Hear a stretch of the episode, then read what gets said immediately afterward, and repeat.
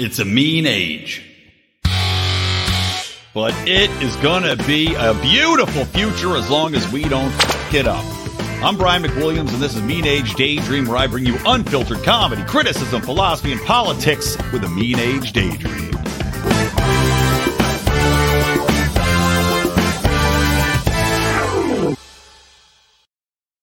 Welcome back, my delightful buttercups, to Mean Age Daydream. I am Brian McWilliams, and I am joined today for what I think will be a very interesting conversation by Andrew Koppelman. Now, Andrew is a John Paul Stevens Professor of Law and a Professor of Political Science at Northwestern University, and the author of multiple books, including the most recent, which is called Burning Down the House How Libertarian Philosophy Was Corrupted by Delusion and Greed.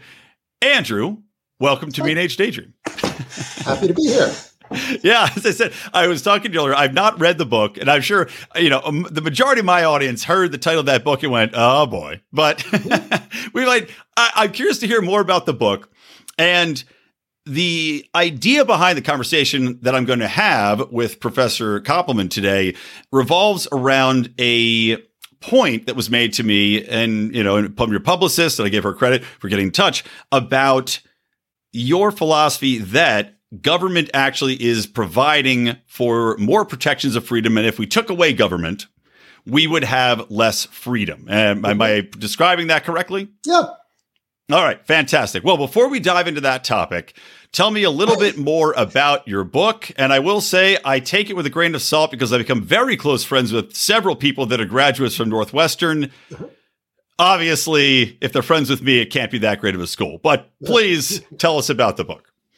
All right. So uh, I got interested in libertarianism because I was writing about the healthcare case in the Supreme Court. I'm a professor of constitutional law, and it was a constitutional law case.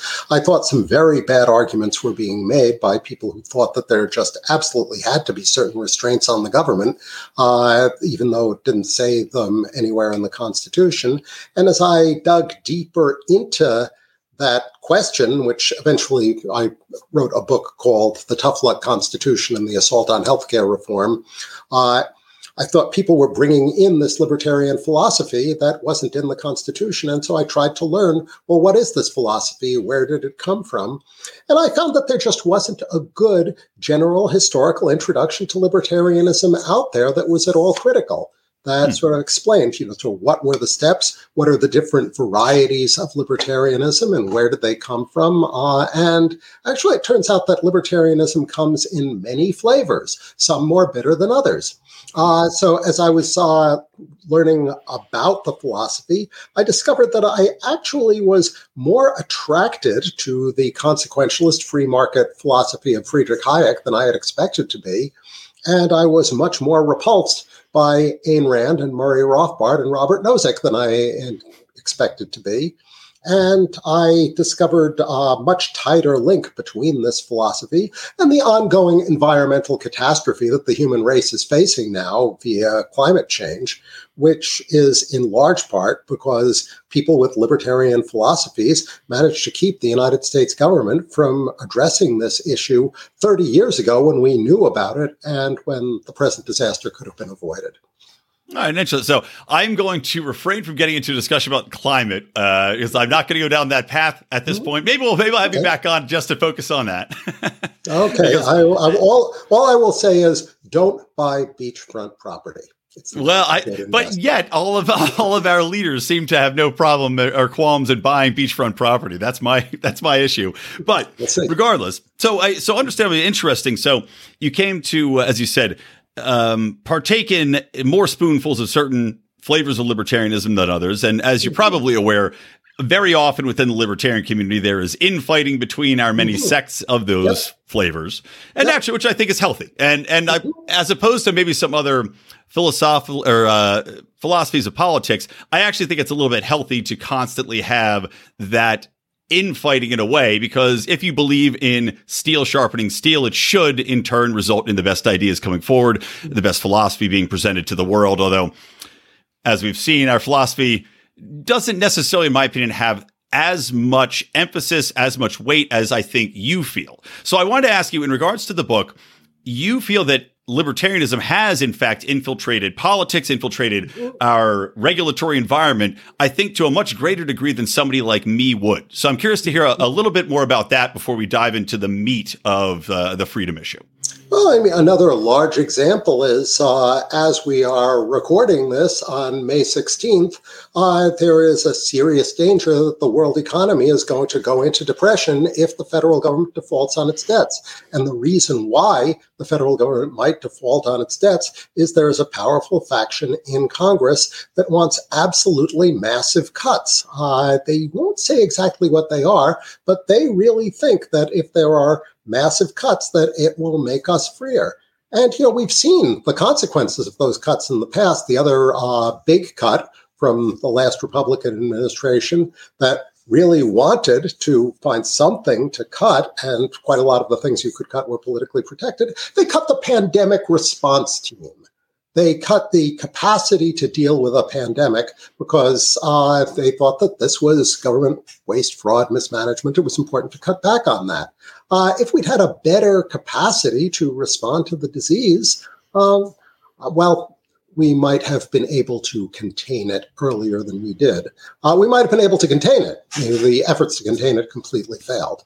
But part of that was because there's this crucial aspect of infrastructure that went away. But there's all sorts of infrastructure that comes from government. For instance, you know, you and I are talking right now because there's this thing called the internet that was developed by government scientists that, you know, quite a lot of the components in the computers that you and I are speaking with were developed by basic government research. And more generally, we're able to sit where we are without worrying about bandits coming in and killing us because government is does quite a lot of the time a pretty good job at protecting us from those things. Uh, we're also likely to live longer because toxic chemicals that would be in our food and water and air uh, have been taken out because the Environmental Protection Agency is doing its job. See, I would say going back to it, is interesting in regards to let's say air pollution. That's that's one spot where I'll give my father-in-law credit uh, from my liberty philosophy point of view. I did say that air pollution is a tricky one to nail down because very often in the libertarian philosophy, it's of course who is to blame for these things. You can take actions to restrict chemicals from going in the water. You can find the source of the spills. You can trace it back and then take action to eliminate those people from well, utilizing. Who is the chem- you if not government? Well, that's the well in a libertarian society. You probably know this. The option would be to look to outside sources for adjudication of these matters. Now, you know, from the enforcement perspective, we do live in a governmental society, right? So mm-hmm. at this point in time, that would be government. But I want to take a step backwards because we talk about freedoms in general, right? You talk about the position we find ourselves in with the economic aspects of inflation, of the mm-hmm. debt ceiling. So mm-hmm. from my perspective, I would argue that government has put us in the position where we mm-hmm. are now possibly going to default. It'll never happen, but let's say mm-hmm. potentially could default, leading to all sort of catastrophic results. I would argue that the government excess spending has put us in a position that would result in that, wherein they should never have been close to a position of default. And the fact that we continuously uh, think that this monetary system is fungible, that we can consistently print money, at, which is damaging to people, concretely damaging to people from their ability to save, their ability to spend, their ability to forecast their future needs. That to me would seem to indicate a far greater danger to freedom than, say, the printing of millions of dollars to go to a war across the world, like, for example, Ukraine currently. Mm-hmm. So, where do you come on that? I mean, isn't government to blame for putting us in the position in the first place? And yet your solution is that government has to get it out of us. I mean, it's a little bit of a catch 22. Well, uh, truth, the United States for the last hundred years has had, uh, you know, this very big, uh, very intrusive government. You know, large bureaucracies, thousands of employees. Uh, you know, the uh, very powerful central bank. Uh, it is also the case for the for the last just about 100 years, the United States has been one of the best places for human beings to live in human history. Now, it's always possible to take any existing regime and compare it unfavorably with a fantasy regime that you conjure up in your head. And existing regimes can't possibly defend themselves against that. But if we look at actually existing regimes, it's hard to do better than this regime with its big government. And quite a lot of the benefits of capitalism, which libertarians tend to be big fans of, uh, arises from the fact that we've got a very good legal system. We've got a good system for controlling externalities. We can fantasize some other way of dealing with pollution, but you know we do a pretty good job of it here. Uh, and so uh, I guess uh, you know I don't find the United States uh, all that oppressive. Uh, there are lots of other places in the world you can go right now that uh, you, I'm confident you will find more oppressive. Well, I mean, I would agree with you wholeheartedly there. It is it is something it's easy to take it for granted without a doubt. But I guess it's always the warning of what could happen because we look at some of the mm-hmm. ways in which our country is progressing. We look at some mm-hmm. of the mm-hmm. ways in which they're overreaching with domestic spying apparatus. We look at how they're overreaching in regards to even the way mm-hmm. in which the political operatives behind the scenes. We're looking right now at some of the, I guess, you know, again, spying, the uh, the recent news mm-hmm. about the Hunter Biden and FBI kind of mm-hmm. cover ups, obfuscation. I don't know if you've seen the most recent coming out with the Durham report. It just dropped today, so I, I don't mm-hmm. expect you to have read all 300 pages. I certainly have not. But, but um, the point being, it looks like we are going down the pathway of mm-hmm. excess government leading us more towards the outcomes that some of these other nation states that we say that is what we don't want. The China, for example, in regards to the control, the information flow, and the I guess, I mean, looking as the populace, not so much as the people they're supposed to protect, but instead the people that they need to protect from information, mm-hmm. the truth, or as I would say, freedom. there, are, there's certainly lots of abuses. I'm not going to defend everything that government does. I am just uh, saying that government versus non government is really too crude a way to think about it.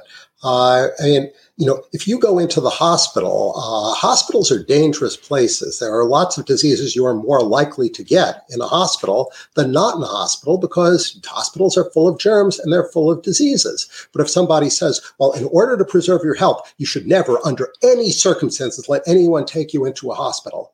Is bad advice. There are circumstances in which real, what you really need to you really want to do that. So what you want to do is, you know, and you know, the best hospitals are doing this in a much more articulated, detailed way. Try to figure out what are the causes of people acquiring diseases in hospitals, and let's figure out how to change those particular aspects of hospital procedure so that they don't happen. And to the extent that there are specific abuses of government and we're trying to control those, look, you know, I teach constitutional law. We're concerned about rights. We're concerned about equality. There's a pretty robust body of law with respect to both of those things. That's one of the reasons why government in the United States can't do the things that government does do in China. The courts wouldn't go along with it. Well, I think that's one of the issues too that gets raised, isn't it? Though, is that so many times we do see that the courts exist, but by the time the courts find out about something being done, it's mm-hmm. often too late. By the time the courts weigh in on something, I mean, uh, the COVID response is a good example of this with mm-hmm. um, the coercion, coercion to get vaccines. Now, this was struck down by the Supreme Court, but not until after hundreds of thousands of people, if not millions of people, had lost their jobs or were coerced into mm-hmm. getting the vaccine, which was later found to be unconstitutional. So that's the kind of thing where you look at the power of government and you say, okay, this has gotten too much and now is infringing on our freedoms. And our court system isn't simply adequate enough or fast enough to catch up. So what are your thoughts on that? Mm-hmm. Uh, well, with uh, respect to COVID, uh, well, the hypothesis of clumsy and inefficient government in some ways was vindicated by the COVID episode. The Centers for Disease Control very early on came up with its own test for the disease, which was no good, and they wouldn't let anybody else develop a test. And all mm. the classic arguments about stupid, inefficient bureaucrats were vindicated in a big way with catastrophic results. It's also the case, though, that without government coordination and massive government spending, we wouldn't have gotten the vaccine because it just was too risky for private industry to invest the millions of dollars given the very serious danger that the research wouldn't pan out. So you see both the best and the worst of government in uh, the COVID uh, episode. I will say, with respect to compelled vaccination, uh, there actually was no place in the United States where people were compelled to be vaccinated in the same way that people were compelled to be vaccinated for smallpox in the early 20th century. Some people were told that it's a condition of having your job. If you're going to have this job, you have to be vaccinated. Uh, and uh, I think that you can take the libertarianism too far here. Justice Gorsuch resisted the idea that people who are dealing with frail old patients in nursing homes need to be vaccinated for the disease. But this is seriously endangering vulnerable people. I think it's reasonable well, to tell people if you're going to deal with frail old people, you can't be a transmitter of the disease. But I think that's where it broke down a bit. And we're getting a little bit into the weeds on yeah. the topic, but such is the nature of uh, these my, things. My claim is we always go into the weeds. Into the weeds is where we belong, not broad, crude generalizations about government right. versus not government. No, I agreed. Well, and I think that's where, you know, from Gorsuch's perspective, I think he was arguing more so that it was the fact that many of these people would already have natural immunity, which would provide them with better immunity than the vaccine would. So it was kind of a redundancy that was unnecessary in in the context of taking care of these elderly yeah, citizens. those I believe that just had religious objections. Their natural immunity was neither here nor there. Well, it just wasn't part of that was. Claim. I've read the that paper. was there. Yeah, I'll say yeah. to your point. That yeah. was that was the claim. Although there was in fact that that argument as well. But mm-hmm. let's let's change for a second because there's one thing and I agree. I don't think that it's a great idea to compare mm-hmm. no government and government because it mm-hmm. simply is number one, unbelievably difficult for people to wrap their heads around a, a, complete absence of government. But there is an example that I always find interesting in that so many times somebody will bring up Somalia to somebody like me and say, well, look at what happened with Somalia. What a tragedy. And when you actually dive into it, though, it surprisingly wasn't. Now, that's not to say there wasn't infrastructure laid out by having a government previously in the in Somalia, but when the actual government disappeared for you know 20 years, there were certain outcomes that were worse. For example, a very important one, which is access to potable water, that was mm-hmm. impacted because you didn't have government running it. Mm-hmm. And they didn't have a private institutions that took over it fast enough. But other examples people's income levels went up uh, oddly enough literacy went up. People found the way to make things work to develop their communities to find educational outcomes and, and feed the people without that government. So when you look at something like that what is your perspective seeing the operation in the absence of government and how people found a way to make it work regardless? Well what you get uh, I, one thing that you cannot get rid of is violence people, mm. there are going to be means of violence. What happens when central government breaks down is that you get different geographical areas, each controlled by their own warlord. And uh, if you are within the area protected by a warlord, you know you can be pretty safe. The warlord is going to extract whatever he wants to out of taxation, and the warlord and his minions can do pretty much whatever they like to you. Uh, so, uh, you know, it is really unfortunate if you have a pretty daughter. That's hmm. not going to work out well. But, you know, there are lots of sources of uh, security in that situation. But it's better to have an impartial legal system that has reliable control over a given geographical area so that uh, the average police officer can't take your money and rape your daughter and uh, do that with impunity because he's the person in control. It's better to have laws.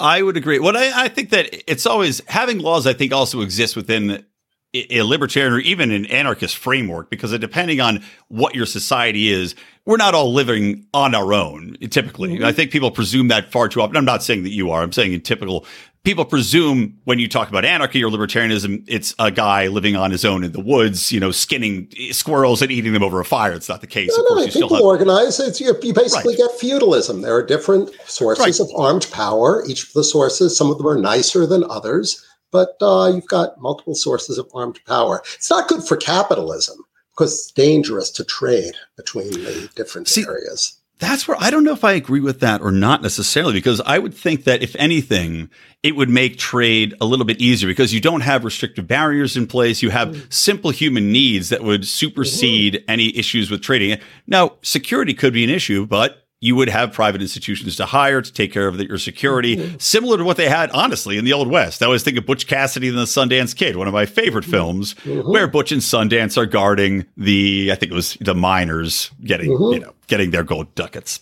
But you would have answers to that. But I think that it would actually open up for far more freer trade. And also, you know, we are now in, a, in an environment where you do have quite a bit more technological advancement than in the old mm-hmm. drive your buggy across the state line days to trade. And well, the way I look at it is one of the issues I was going to ask you about is the economic impact of these regulations, these restrictions on business. And I know, you know, in regards to taxes, just recently we were talking about some tax cuts. Well, those have been rolled back. And one of the big tax issues I was just talking to one of our listeners about was that businesses that are doing research and development now have to amortize losses over a five year period. Now, this is devastating to many small businesses, devastating to research and development, devastating to anybody that doesn't have a Google level, mm-hmm. you know, cash cow to, to really battle with. And I look at that and I say, it's hard for me to understand how our government is not making us less free by crushing this business environment by having all of these restrictions and bonuses or I'm sorry, burdens on people that they're facing and that they have to keep in mind, which gets in the way of evolution, development, product rollouts, trade, and everything mm-hmm. else. So we are back in the weeds. Uh, the, the large question is whether it is good to have a tax system at all, which goes back to the question whether it's good to have government at all. If you're going to have government, then the money's got to come from someplace and then you uh, want a tax system. And uh, you know, I don't think that any sane person can defend every provision of the Internal Revenue Code. Mm. But uh, and I'm certainly not going to try to do that. There are particular aspects of the code that badly need to be reformed.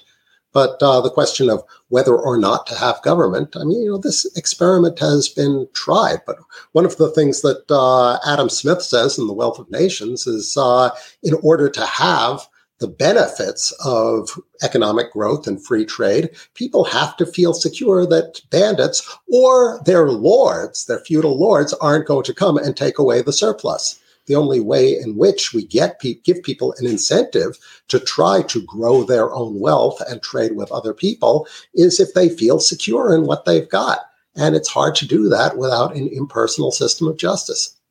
I would say that it's hard to feel, even in our current system, very secure in what you've got. I think that's one of the issues that people have with the big government we've gotten. And the system of justice, I think at this point in time, people do feel is a little bit biased in its application, not only in economic matters, but in matters of, of violence. I mean, we're seeing what's happening right now with Jordan Neely and Daniel Penny on the subway.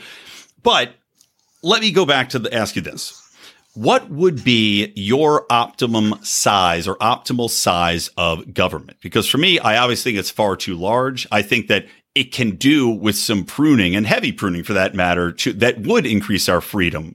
What is your optimal size I of government? It's just too crude a question. We need to talk about particular things that particular gov- that uh, particular agencies are doing. So I would go back to the Environmental Protection Agency. There's no question that pollution counts as a kind of aggression against other people. Uh, so uh, you know, even if you have a minimal conception, people have an obligation not to hurt other people. If my factory is spew- spewing poison and it's hurting other people, then I should be stopped from doing that. But it's very hard to prove that any particular particle is causing harm to any particular person. That's why the legal tort system can't possibly provide a remedy. Nobody can prove a harm. The only way in which you can control this is to have scientists trying to figure out what are the toxic effects of this or that uh, emission, and then uh, do a cost benefit analysis and try to figure out whether this emission is doing more harm than good. And if it's doing more harm than good,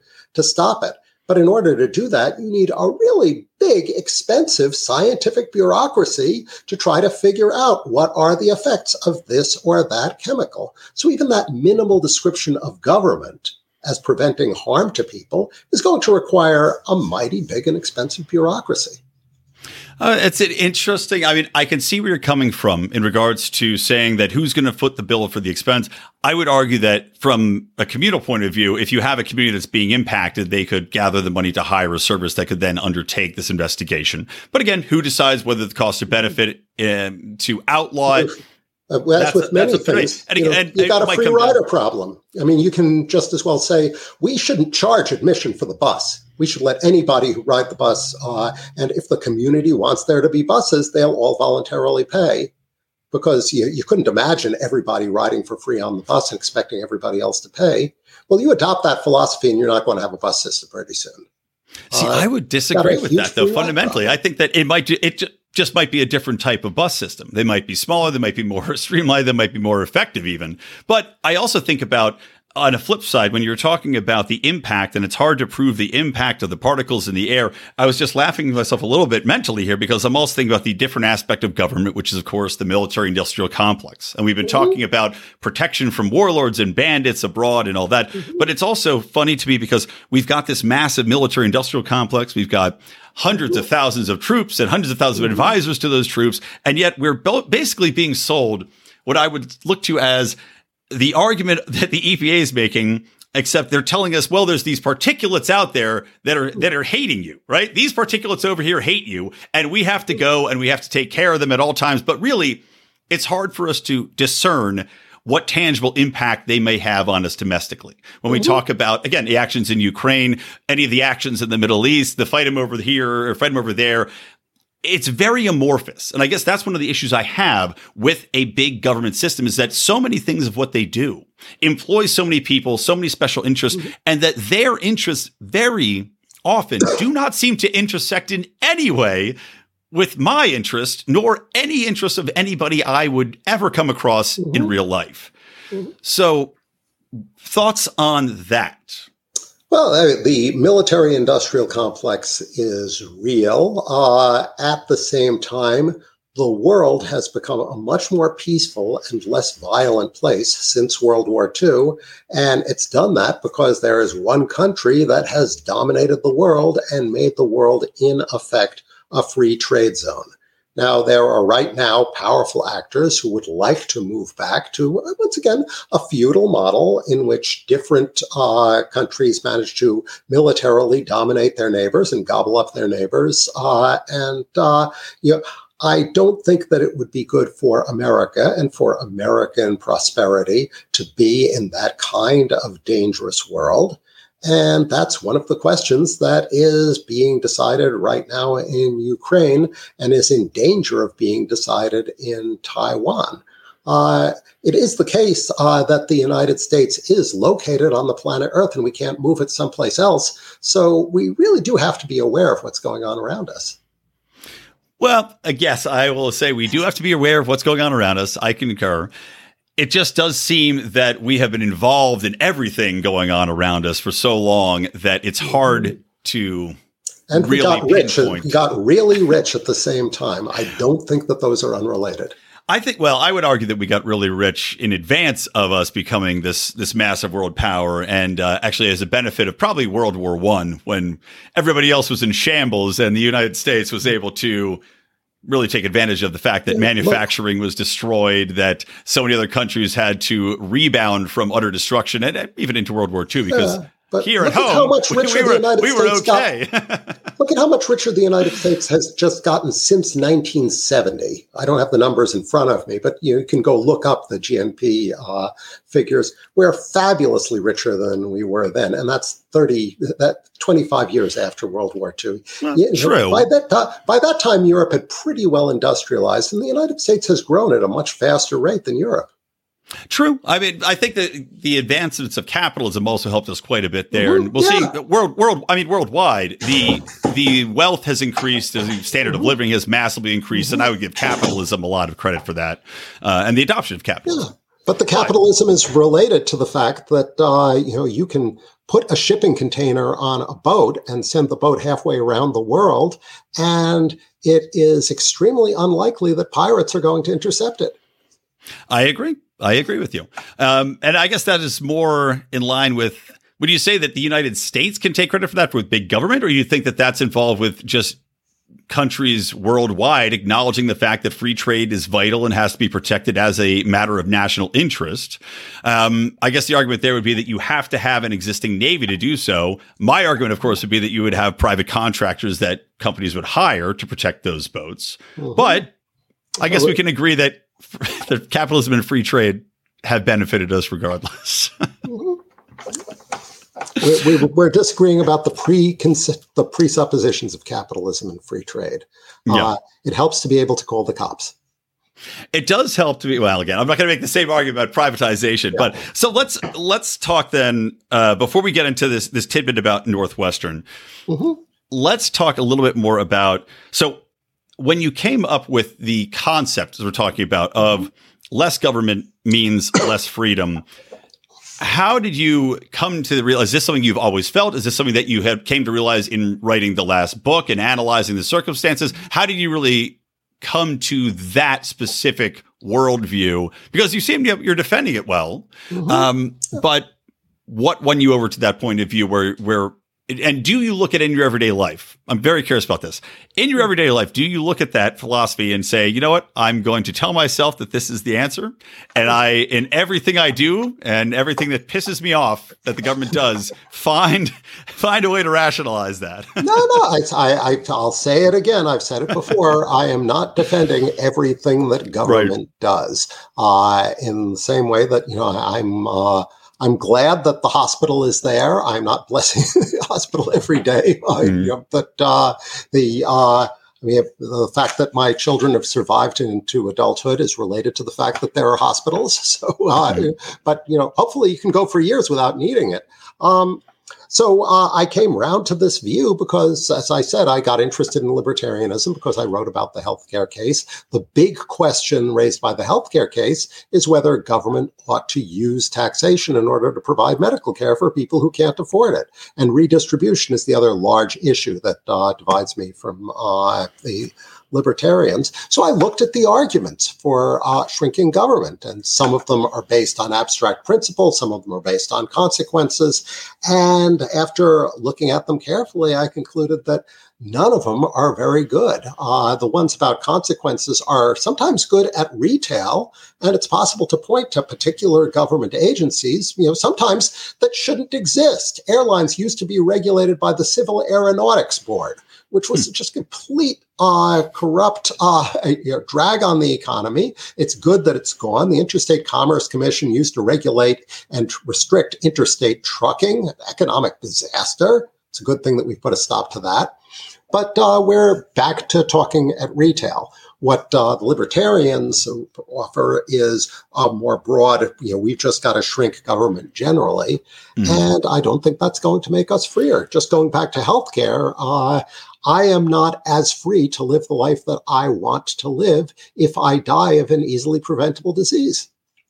I would agree that libertarians, it's a very valid critique. And I have the same critique, to be honest, as something I'm, actually working on, trying to work on myself for a, a book that I'm writing on giving more concrete examples of solutions that libertarians could have rather than mm-hmm. simply shrink the size of government. Because I do think it's something vital to talk about and people need to believe in that if they're going to mm-hmm. subscribe to a philosophy. I would say in regards to healthcare or some of these other issues, though, where the breakdown for me happens is that I looked at some of the historical examples of the past for healthcare, where you would have guilds or you'd have community doctors. And because of the involvement in government, you have prices skyrocketing. And then you have people look and say, well, there's only one way to solve it. This is government because it's so expensive. And we have to take care of these people who many times were taken care of uh, in a different way. Again, with communities, with guilds, with places for workplace employment. But I looked at the outcomes and the prices of it, and it still seems that it's so inept. And we're just spending so much money and growing the bureaucratic side of these things so massively year over year with results that would not and should not correspond with the amount of money, time, effort theoretically being put towards them. So that to me seems to be an argument in the opposite direction. Well, yes, you can say we're not dying. We still have a hybrid healthcare system, part mm-hmm. capitalist, part socialist. Mm-hmm. Yes, we have the highest cancer survival rates in the world. Mm-hmm. Yeah. Is it going to be expensive? You're damn right it's going to be expensive. Mm-hmm. So to me, the outcomes still don't justify putting mm-hmm. that much control in the hands of government. And that comes through to mm-hmm. education, military, you know, many of these other instances. Yeah. So, so I, but I just go back to at retail and, you know, lots of aspects of the healthcare system. And clearly, you know, there's an awful lot of waste here uh, and you know lots of opportunities for reform which uh, the Obama wanted to just broaden coverage, decided not to do very much to take care of anything else because he thought he barely had the votes to broaden coverage, which turned out to be accurate. But uh, with respect to the fact that you know we are much better at curing cancer than we used to be, you know, it's just amazing. So let's suppose that the person who cleans my office uh, gets cancer. Uh, well, uh, or I, well, that person has a job at Northwestern, which uh, has pretty good health insurance. But let's suppose that the, you know the person's an independent contractor, has, by their uh, own insurance, uh, or you know, let's just say can't afford insurance, uh, which uh, was a growing part of the population.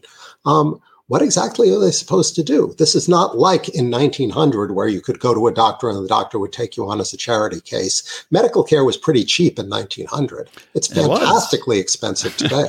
Yeah. Well, and again, that kind of going back to my point though, is that the, why is it so expensive? I would argue that government involvement has really skyrocketed those prices, which again infringes on your ability to have care. Well, one of the things that's made it so expensive is that we're pouring enormous amounts into research. There is no way in which that new cancer cure is not going to be expensive because it took millions of dollars to develop it, and that money has to come from somewhere. I can't True. blame government for that. Well, I see. I can't because the, the, the amount of money it costs to get to the FDA approval process is astronomical. Which again is even, a lot even of your if there were no FDA, it's expensive to develop cures for cancer. It's not like we developed the cure for cancer and that cost us five dollars, and then we spent millions on the FDA. Well, I mean, of course, it's research is expensive. expensive. Of course. Okay, so let's segue into real quick. Uh, we'll wrap up. Anything, anything you want to add to to finish this? Because I said I do want to talk really briefly about this Northwestern issue with James Lindsay coming to visit the campus. Um, anything more you want to add just to wrap up our earlier conversation? To put a bow on it? um, I, I guess the, the, takeaway of the book, uh, you know, so far we've been talking about objections to government that come from idealists like you, who really, you know, I think want human beings to flourish and want, you know, I think your basic orientation is broadly egalitarian, and you just think that human beings will uh, be better off if we shrink government. But the way that this operates in practice is that you end up getting support from people who just would make more money if they were allowed to pollute. Uh, or who make more money if they are allowed to maintain uh, the uh, restriction, the kinds of uh, injuries, uh, want to endanger their workers, uh, want to endanger the public. And so when I talk about delusion and greed, the way in which libertarianism actually operates in American politics is as a coalition between idealists who are trying to bring about a better world and corrupt business people who would like to be able to hurt people without being bothered by the police. And I think that most of the politicians are already corrupt people that are interested in not being bothered by the police on both sides of the aisle. so, anyway, okay, thank you for that. Let's really quickly uh, talk about this issue with James Lindsay coming to visit Northwestern's campus. Now, I was reading a bit about this, and you may know more or less than than what I've read, but it seems that the student government now has decided they will not be funding or not permitted, not permitting the Republicans on campus to host events or gain funding any longer because of a poster, I think, that was published mm-hmm. in advance of a James Lindsay event, which was a spin off of a book cover. Is that correct? Mm-hmm. Yep. So, what I mean, was there a protest around it? Is this just a reactionary development from student government? And what are your thoughts on on how um, this is all well, playing out yeah, and the impact it may have on hard, the campus? It's hard for your audience to judge it without seeing the image, but I'll hmm. say uh, broadly that uh, there is, uh, you know, I'm trying. I'm a liberal here. I'm trying to defend uh, government that enables people to live the lives they want. There are tendencies on the left that are opposed to free speech and think that there are some ideas that are so offensive that they ought not to be tolerated. And so I've been fighting that as well, uh, because uh, if we're going to think of, well, if we're going to think about politics, we've got to be able to encounter viewpoints that we think are wrong, misguided, even destructive. Uh, you know, some of us think that it's interesting to encounter ideas like that. It's just good to be aware of what's going on in the world. But this is part of a broader tendency on the left to restrict speech that they don't like. It's a very destructive tendency. Ultimately, I, when I speak to this about my friends on the left, I say if you are not able to learn and engage with the arguments on the other side, that makes you stupid and it mm-hmm. makes you a less effective advocate for your own position because sooner or later you're going to encounter somebody who articulately presents views that uh, you don't agree with, and you won't have had any practice engaging with that person. And then you're going to lose, and that'd be bad. Right, steel versus steel, shield sharpens steel, essentially. Yeah. I, yeah, I, it's great to hear you say that. I had a follow up question in that it does seem to me that a lot of places of higher learning, some some more prominent than others. I'm trying to think mm-hmm. of the most recent one. It may have even been Stanford, who I know had some mm-hmm. very uh, worrisome aspects of free Stanford, uh, a uh, federal judge, uh, quite conservative federal judge, came to speak, and there was a protest that shut him down. And uh, I wrote a piece uh, that in the Chronicle of Higher Education that essentially said what I just said to you. Oh, wonderful! Yeah, and it, but it seems, I, and I give their credit to the dean, I believe, of the law school. I mm-hmm. think she actually stood up and said this is unacceptable. Oh, she sent a letter to the uh, university community explaining mm-hmm. that this wasn't going to be allowed to happen again. Yeah, and I'll tell you that is very refreshing to see because mm-hmm. it did seem like the environment in educational campuses was to let these things go, and it seems that that may be reversing itself. Do you feel that that's varies from one school to another? But uh, yeah, I, I think that there is a reaction against it, and it's a good thing. Yeah, most definitely. Well, Professor Koppelman, thank you so much. I really appreciate the time and joining me. And we'll see. I, I, am going to get your book and read it. I'm very curious to see it, and maybe we'll uh, I'll contact you to have some more in the weeds arguments after having uh, read a little bit more in depth of what your uh, your writings are on the issue. But can you tell everybody where to find you, where to read you, where you'd like uh, people so, to visit you? Uh, I have a website, andrewkoppelman.com. Uh, there is the name K O P P E L M A N. Uh, and uh, so uh, it's easy enough to find the book uh, and order it, and it's cheap. Yeah, and and it, burning down the house was the name taken from the Talking Heads song. I'm a huge fan of Talking Heads. Gotta love it. All right. Well, uh, again, thank you so much, Professor Koppelman. Have a wonderful rest of your day. You too. Yeah.